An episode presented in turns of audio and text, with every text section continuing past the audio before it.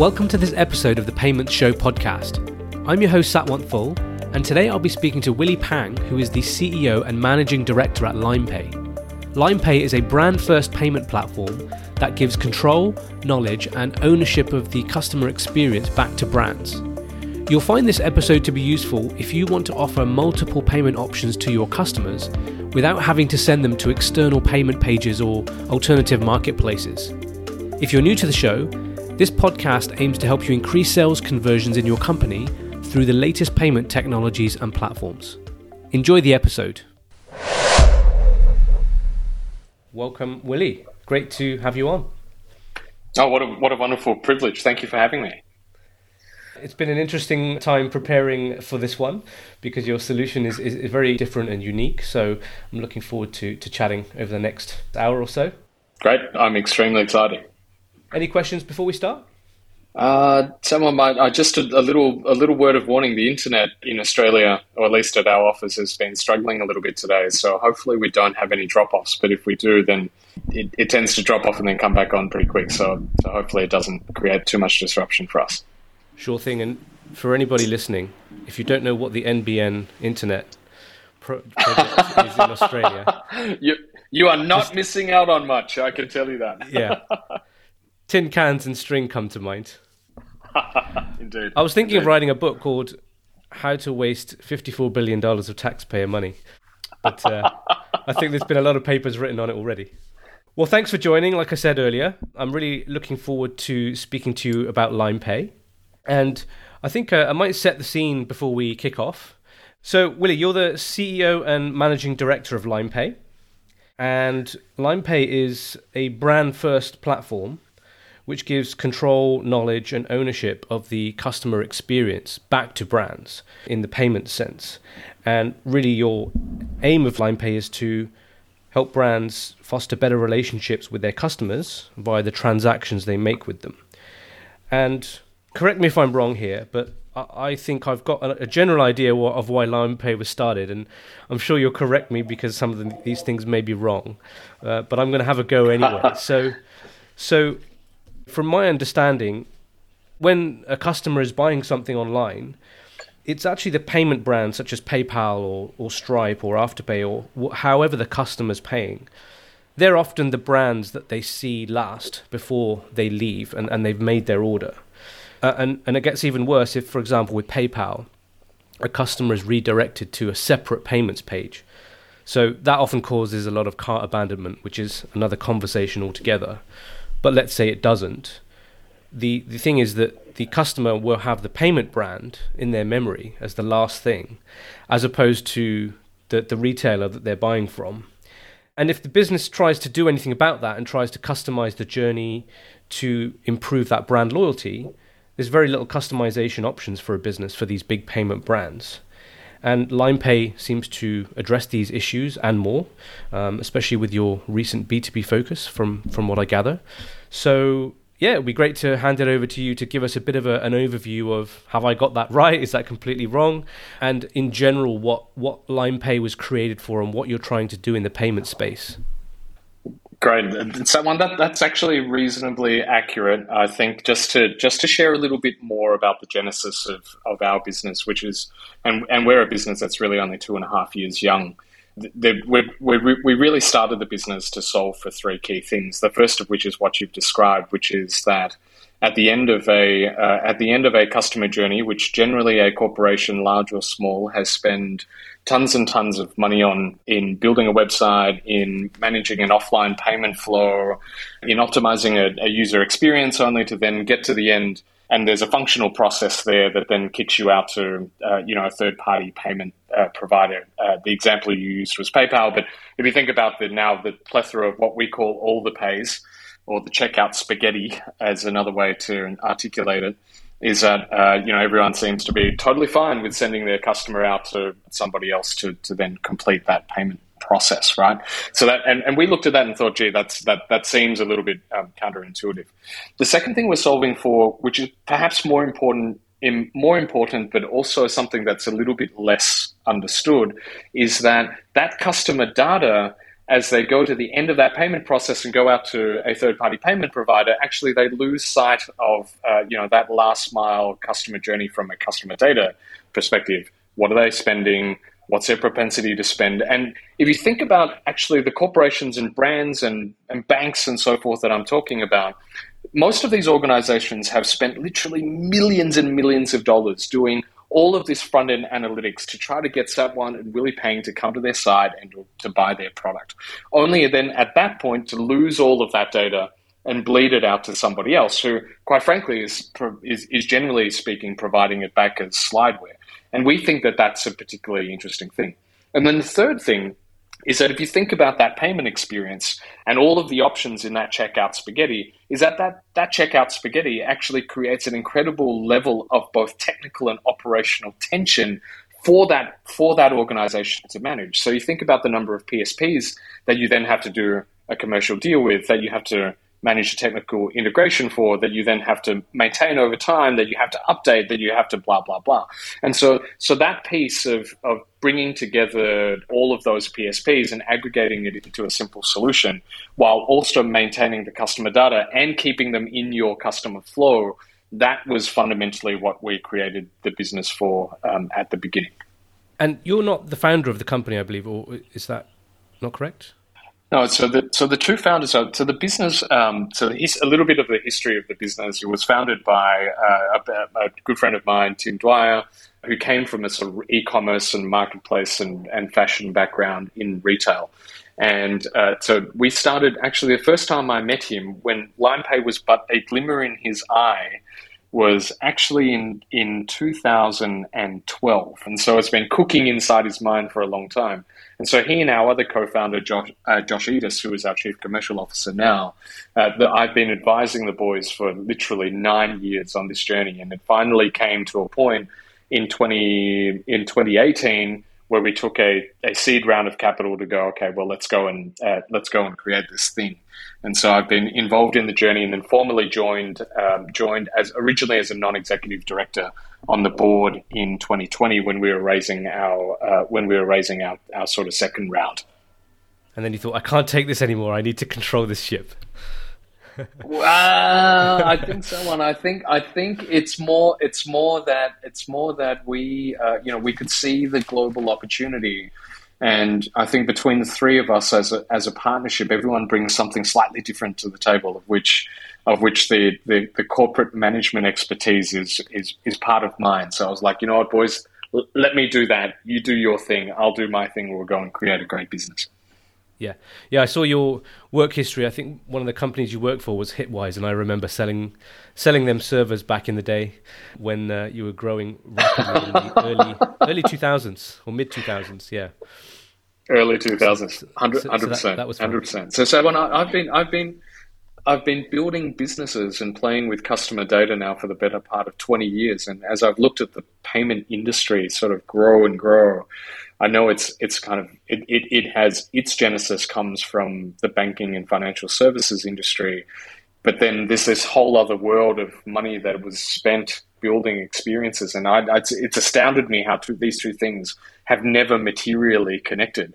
People still run a lot of money. Let's say, give you an example. You and I might spend a million dollars a year building a website with uh, Adobe, and then we have several hundreds of millions of dollars worth of transactions living in a payments ecosystem over here, and that actually those two things they actually never connect at all, which is which has been a source of frustration from uh, of mine for over a decade now.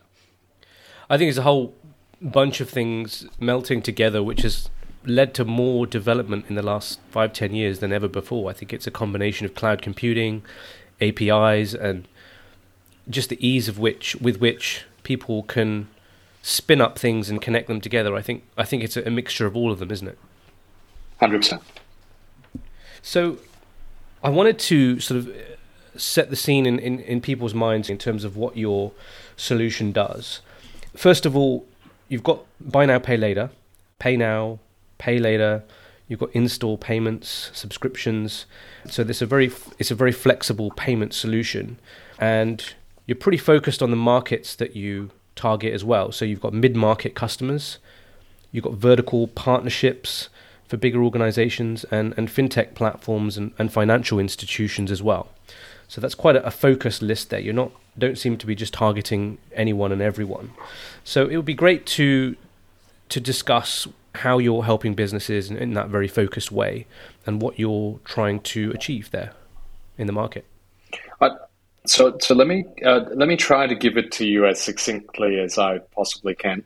The, the, so, the core platform that we've built, and we are, uh, I guess, at its core, we are an enterprise software business that's living in happens to be living in fintech, and really, what we're saying is that we are um, we are enabling what we call full stack payment solutions. So, you mentioned some of the payment methods before. Actually, what we're saying is all of if you have a customer of any shape and size, a consumer or a business, we can allow for you to be able to take payment from them, allow for them to pay in any way that they want, uh, or however they want to pay in one seamless experience is, is, is fundamentally it.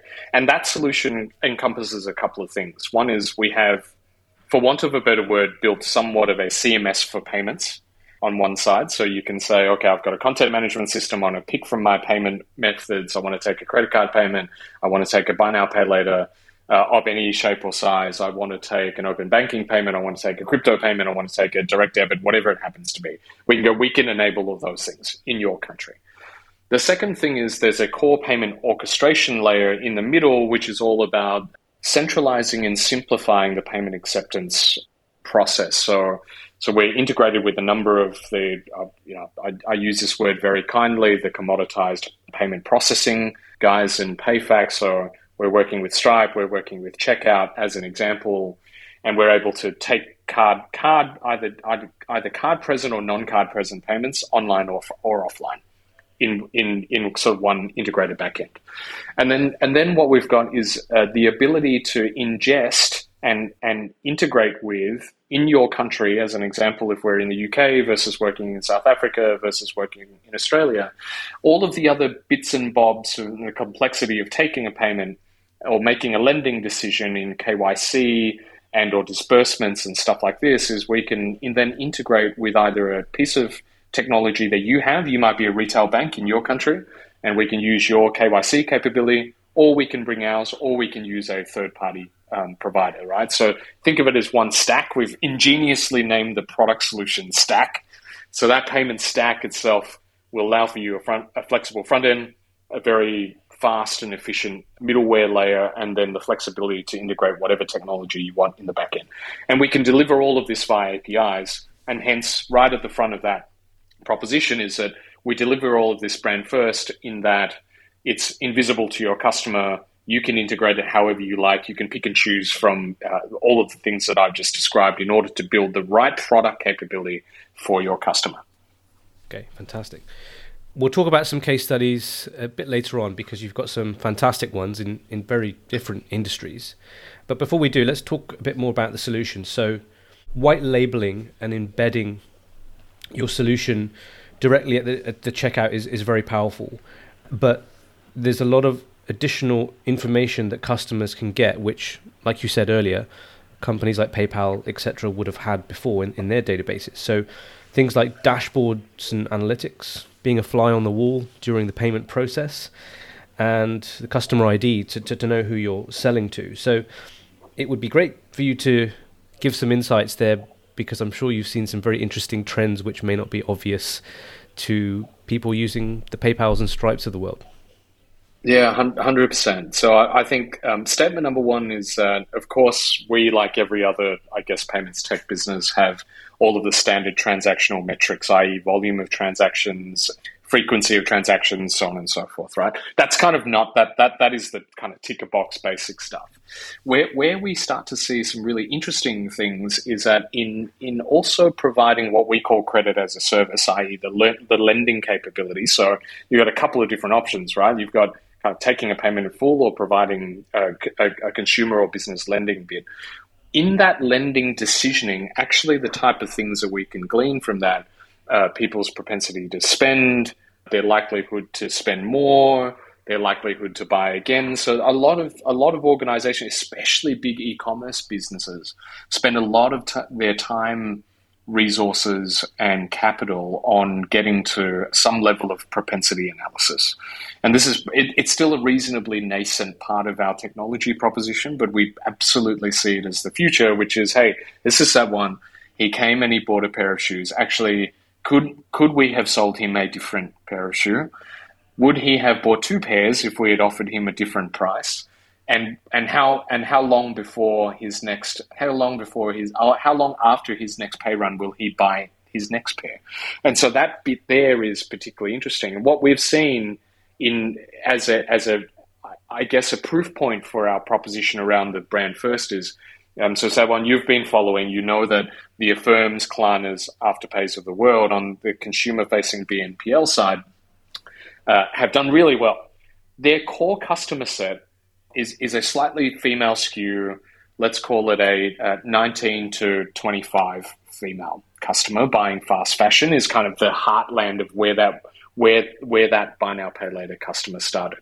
What we see actually is when the brands offer their own branded solution as a, a buy now pay later, or we like to call pay in installments, to get rid of some of the smelliness of the of the of the general perception of it is that the pay installments capability, when the brands launch it themselves, it tends to be an older cohort of customers.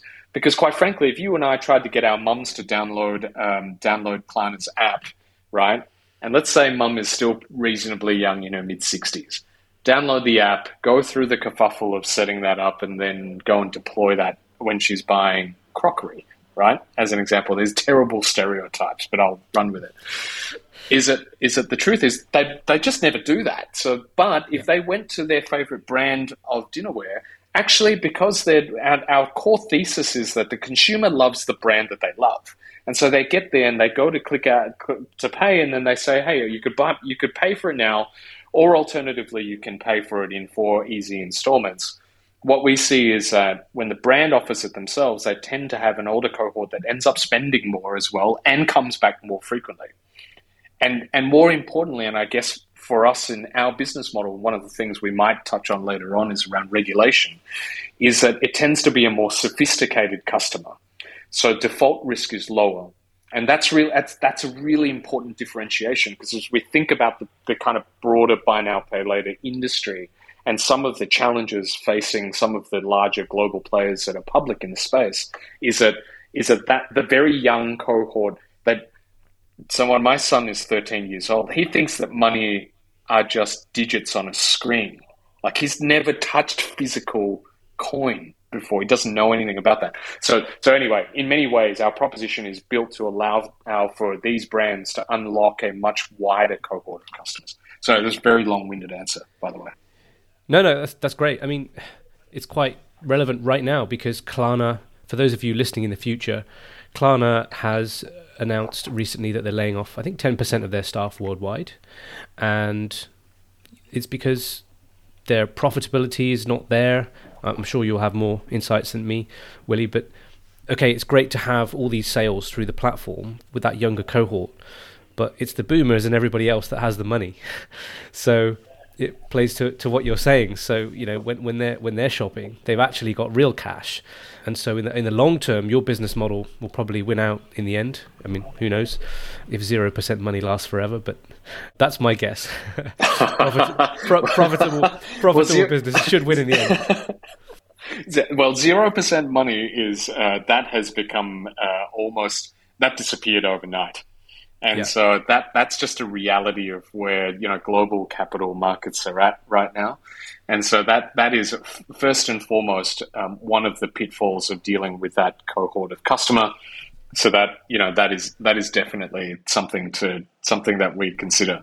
The the other thing, someone that we, we think is particularly interesting is that if you elevate out of where, what that competitive landscape looks like right now, is that there are there are two trillion dollar marketplaces, trillion dollars one one in the B2C space in the in so much that we, we think that as regulatory frameworks become become real, because Afterpay slash Block was a good example of this. If you looked at their last quarterly results and they got a very severe slap on the wrist, as has Klarna obviously, is is that in in their results, if you look a little bit deeper, the quarter on quarter growth of consumer take up is still astounding.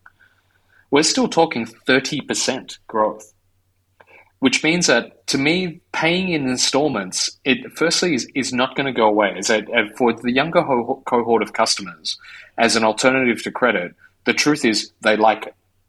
So it's not going away. The question then, therefore, becomes what is the right business model? If you ask of all of the consumer facing businesses that are subscale in every market around the world, whether that be UK, Australia, Japan, it doesn't matter, America, and then you ask of them to then suddenly meet the regulatory com- and compliance requirements that a bank has to in order to provide a lending uh, a lending uh, offer or a product. The truth is that at three quarters or more of those businesses will go out of money because they're, they're, they're already unprofitable. And so it just accelerates the pace at which they're losing money, right? And so our core proposition, which, which I absolutely believe in, is that long term, if you roll forward and say, you and I as young guys, we still want buy now, pay later, but who has the scale, the expertise, and the capability to win in that environment? If you roll through to 2025 or beyond, someone's going to be a bank. So Barclays is probably, or Lloyd's, is probably going to win in the UK in the midterm. It's just a question of when. Why? Because their cost of capital is lower. They know how to handle the lending decisioning and they can manage default rates in a way that, quite frankly, none, none, none of the other fintech businesses can. So that, that, that to me is a trillion dollar growth opportunity where banks move in. And that's why we've built our technology. I was talking about some of our target capability is that our technology is there to now enable the bank to get to, to get to it faster. Because we also know banks building technology is not their core skill set right now.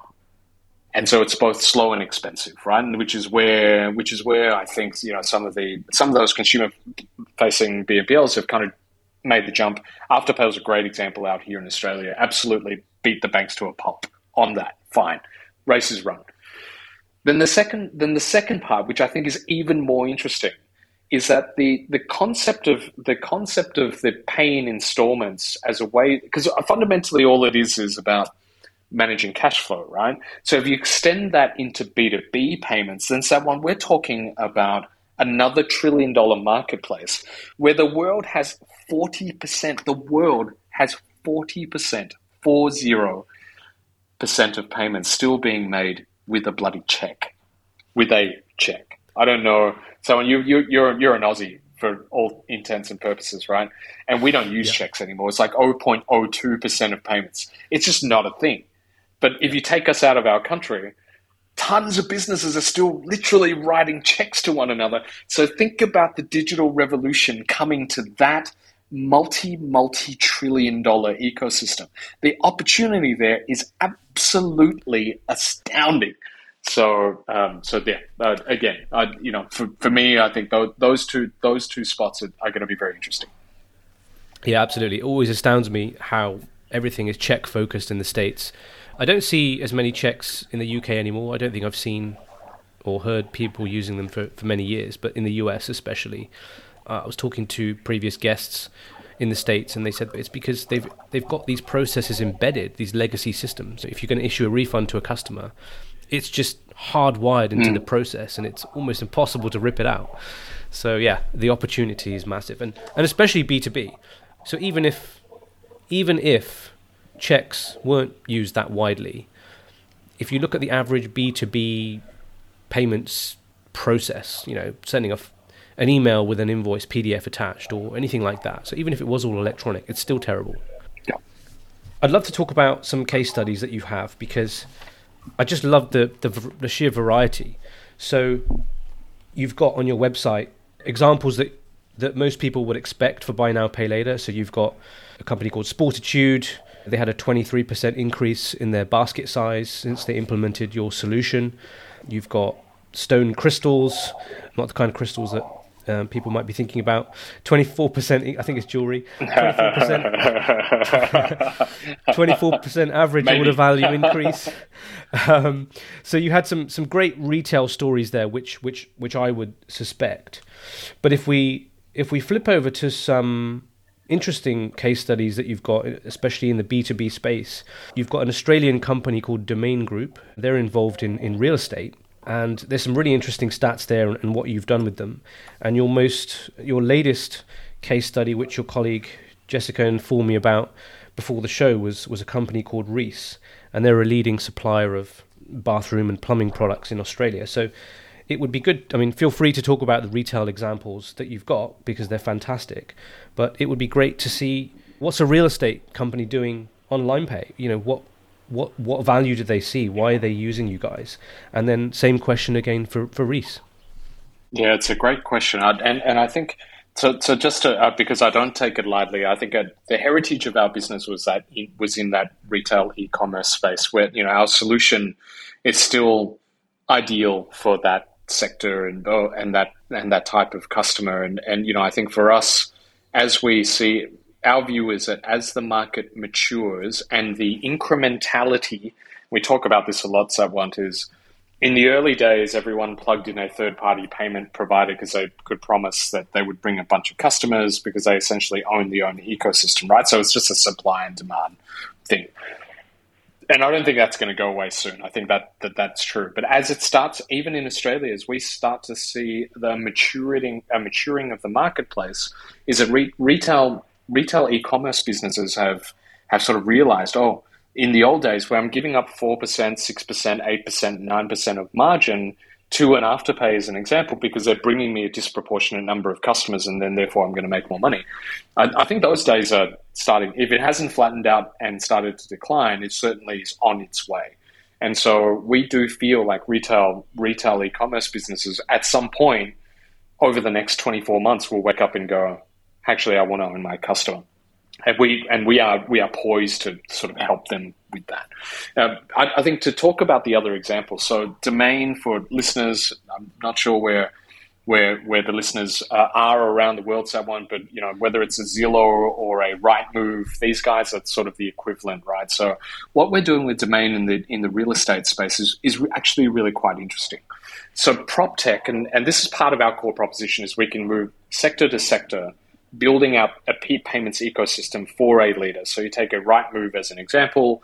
What we've what we've created is the ability for them to go out to a to a, to someone who's selling their home and their realtor or real estate agent and say to them, "Hey guys, you know what costs you ten thousand pounds to list your list your home, to get some furniture in there, and so on and so forth." And instead of having to pay that up front, what we do is we work with the agent and we say, you know what, guys, what we'll do is as you're listing that, we'll provide you with a product that allows for you to pay for that in 100 days' time ish, which means it's much closer to your settlement date. And it makes total sense. There's no customer, you know, we, we envisage that customer take up or, or home seller take up could end up being as high as 50% because all we're doing is saying, hey, I have an asset that I'm going to sell. It's only going to sell twice I want to smooth out my cash flow and push that out until I actually get to recoup my cash. And that makes total sense. And that and we built that bespoke product from them off of our core platform. And it's in over the course of the of, of the last 12 months has really started to really started to accelerate. And it started in home in sort of listing and marketing costs. What we're starting to move towards are providing providing forward cash flow solutions for rental bonds and strata fees. And so in that ecosystem, there's lots of money flowing around. All we're saying to people and consumers, people who own homes, rent homes, sell homes, is to go, hey guys, you're going to part with cash. Do you want to part with that cash right now, or for a small fee of four or five percent? Would you rather keep that cash in your own pocket? And uh, and the take up's been amazing. So that that that was where we started. Now the Reece example is uh, is is our next um, you know, the first one, uh, so on, they said they, they reckon the first one could have been a fluke, right? And but the, it, once you get your second one, then it's a real business. And so with Reece, what we're launching is uh, a thing called Ladder Pay, and what Ladder Pay provides is it's a solution for tradespeople, plumbers, electricians, builders, so on and so forth. When they go out, when they go out and uh, do some work at a consumer's place, and let's say they've installed a new water heater and it costs $2,000, is to be able to instantaneously say to them with one solution, uh, do you want to just give me your credit card now and do you want to pay for it now upfront or do you want to pay for it uh, over, you know, over 60 days, 90 days, whatever it happens to be that, that they want to pay for. And so again, that's, that's simply leveraging that same enterprise software technology set that I described into a very specific use case for their industry. And the thing that really astounded me, and uh, for listeners around the world, please forgive me if I, I sound, you know, Australia is a place of kangaroos and snakes that eat you and things like that. Everyone knows that in Australia everything kills you, right? But uh, what I will say is, is in in that industry, in in the bathroom plumbing supplies, particularly for plumbers, is that there are some people still using the old carbon carbon clack clack machine to take credit card details. Wow, I did not know that. Unbelievable, right? In the in the days where in the days now yes. where you know you've got Square and people bring out their little sexy kind of tap to go tap to pay solutions, you still have so the so the variation of, of, of payment methods that people and, and ways that people are collecting payment is unbelievably archaic. And so what we're doing in that partnership with Reece is allowing for them to create a new solution. And actually, now that plastic cards are being issued without the embossed numbers, those people with using the uh, carbon machines are going to have to get up to speed pretty quick. Hundred percent. But this is just going back to the disruption, right? The, the digital revolution is coming for the for that industry. Yeah, resist all you all you can, but it, you're going to have to move on or, or, or get disrupted by a younger, newer company, I suppose. Exactly. I was smiling earlier at the real estate example with Domain because you said it's a huge opportunity, but that's an understatement because property's a religion in Australia now, and the the the politicians want to keep that bubble going forever. It seems like so. Um, the the the opportunity is astronomical. Hundred percent. So we talked a lot about regular inverted comma businesses, brick and mortar businesses. You talked about real estate, etc. I think the third and final type of customer you work with would be would be good to talk about fintech platforms and financial institutions, and would be good to to see what you're doing there because there's a big opportunity for, for banks to accelerate digital transformation, as you said. So, what kind of initiatives and projects are you working on that you're allowed to talk about? Not top secret black projects, of course, unless you want to. Um, so yeah, that, that that would be a good sort of area to to, to finish on with, with regards to the solution. Then we'll talk about a few lighter topics and some topical things. Great. So so someone we're we're super excited. We think this is where the the real the real enterprise value growth lives for our business over the next uh, you know one two three years and and I'll give you an example so so in 2021 in in the height of COVID craziness, there, there is an investment bank in San Francisco called FT Partners. They are the largest fintech IB in the world. They produce a piece of research talking about buy now, pay later, what and and come up with this little triangle as I do, right? I come up with a little triangle of who's playing in the ecosystem. They talk about consumer, you think about the Affirms, Klarnas, and so forth, the consumer facing BNPLs, they talk about the vertical BNPL, so people providing, you know, uh, companies like Beforepay in Australia who are providing kind of salary advances and you know so on and so forth. And then they talk about white label payments enablement. Uh, so companies who have technology that can allow for that can allow for people to build their own products. So they publish this in June or July, something like that, 2021. And over the over the subsequent four months, we receive no less than nine inbound calls from the largest banks in the world. So, uh, you know, naming num, naming some of those guys as an example, the Bank of Americas and the uh, and the Barclays and so on and so forth, Wells Fargo's, and the banks uh, and the banks say to me, uh, Willie, we know that we are behind the eight ball. We uh, are in a process now where, we're seeking to accelerate our, our game plan because all, all the things I discussed around the disrupt, dis- disruption of the, the credit products for younger cohorts of customers They're like we, we're seeing what Afterpay has done in Australia. We don't want to get crushed. And so we know we can win. Help us.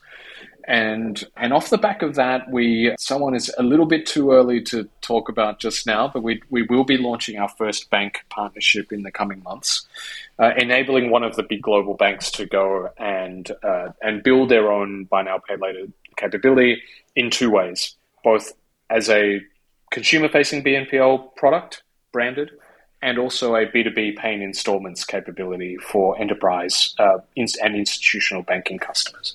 And we really like this because what we're doing is, as I was as I was very um, as, as I was explaining in a very long-winded way before, is that we're enabling the banks to leverage their balance sheet and literally a hundred years worth of lending experience and all of the capability around that and tying it to our flexible front ends to build them custom flows to enable them to launch products that are branded themselves. And we literally are shortening what would otherwise be a 12, 18, 24 month build process into 14, 18 weeks.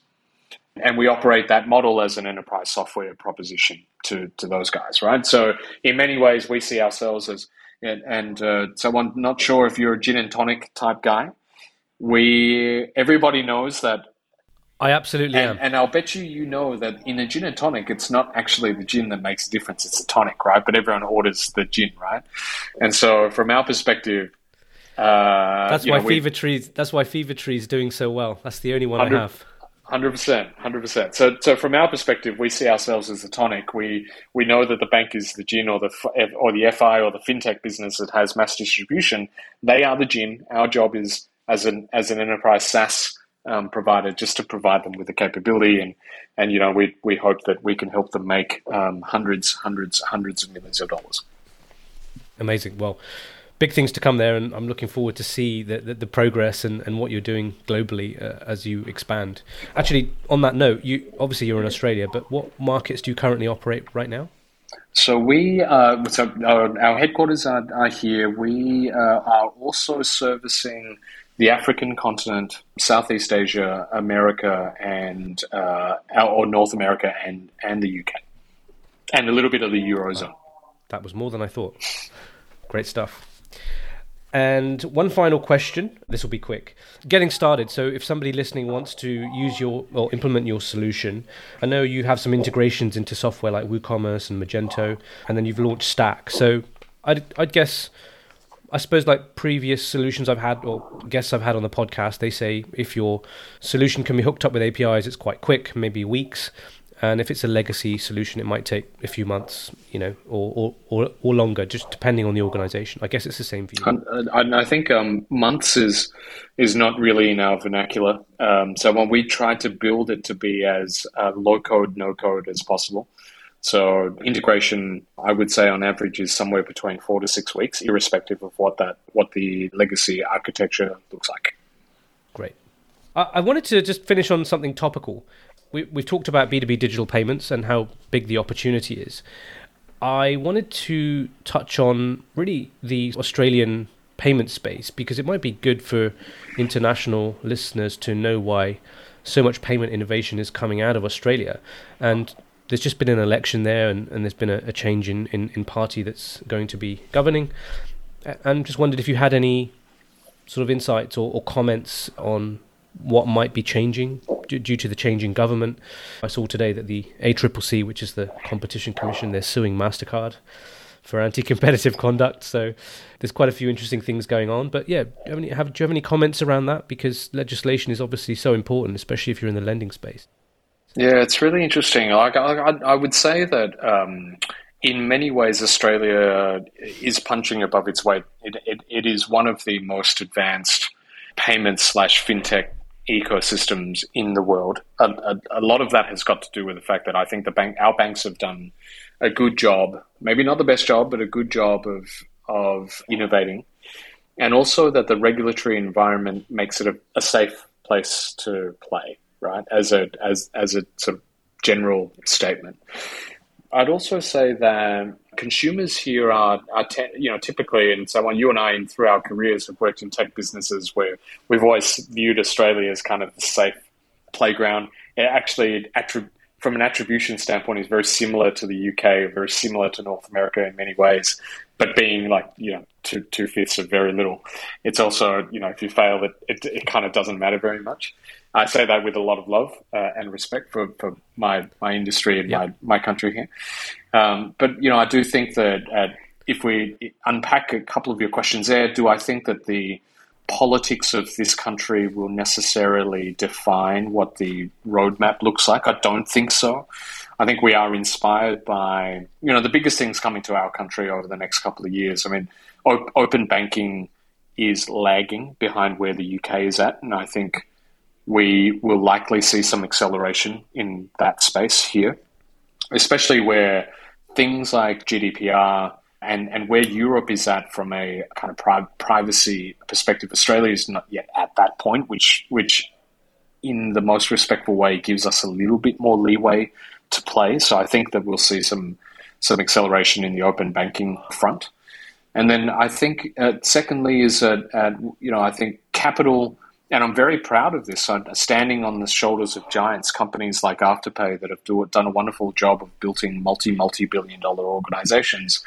Is that while the ecosystem is brave and bold and reasonably mature, is that I think we'll continue attracting capital into this country to allow for entrepreneurs or, or entrepreneurial organizations like mine to to be able to build stuff that can scale go globally and and I think we'll see more of that over the next um, you know three six 12 months.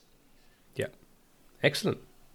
So if people want to get in touch with limepay the website is limepay.com.au and on twitter it's at lime payments and customers can book a consultation with you guys as well.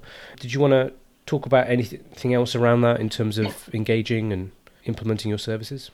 Yeah, and look, I, I, I'm, you know, we welcome conversations. Of course, we're a very humble, small business at this point, so so we'd love we'd love to hear more from listeners. And of course, if you want to reach me, then Satwant is your man. You know, if I think if you if you Satwant, I'm, I'm sorry, I'm putting you I'm putting you on the spot here, but if people can either email you or or send you messages and then and or and or find us on on LinkedIn we'd love to we'd love to have a chat. Thanks for listening to the show. If you need help to improve your payment systems, please get in touch by visiting my website at digitalmoneylab.com. You'll also find the contact details in the show notes for this episode. Once again, the website is digitalmoneylab.com. Thanks for listening and see you in the next episode.